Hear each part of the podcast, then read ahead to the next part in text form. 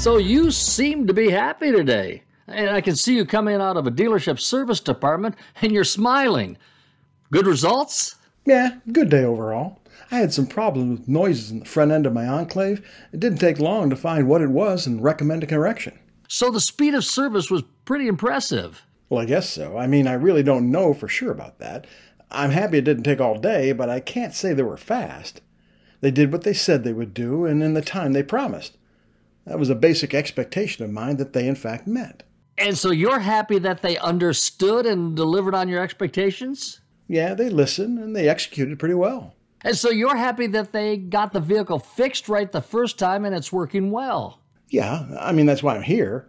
And that's what they do. It's important, but that's not why I'm happy. You see, the reason I'm happy is because when I come in here, I immediately feel welcome, kind of at home. You got a great greeting to boot. Dude, slow down, man. There isn't any one reason.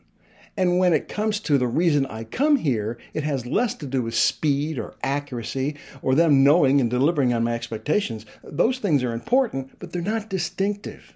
Well, what is it then? Oh, that's easy. It's Bill. He's been looking after me, my family, and several of my friends for years now. In fact, I count him as a personal friend. Well, I see. So it's Bill with whom you are happy. You're getting there, but uh, no, not just Bill. We have to add Mark, that young man over there who greets me as though he were in training to be the head greeter at the Ritz Carlton. He wears a big smile. He greets me by name. He welcomes me back. He gets things started right. You know, it is nice to be a customer where more than one person knows and appreciates you. Yeah, Mark hands me off to Bill, and then we re engage with each other. We do business, of course, but my experience generally starts around our personal relationship.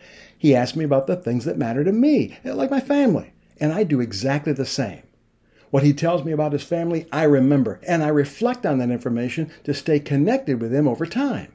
You see, it seems to me that the first thing these people want is not my business, but rather a relationship with me personally. They can do the work, but the distinctive aspect of my experience has more to do with the people here than anything they do to my vehicle.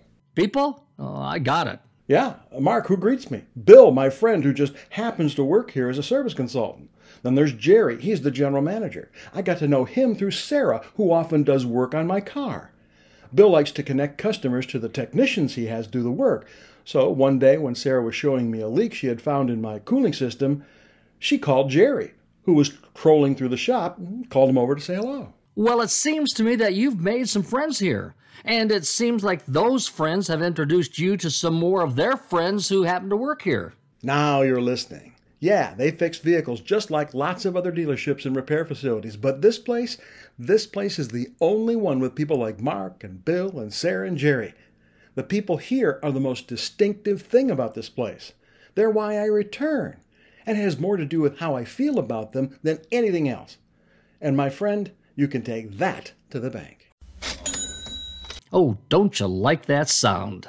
My name is Corky Brabs, and I want all of you to have a uh, great and profitable day.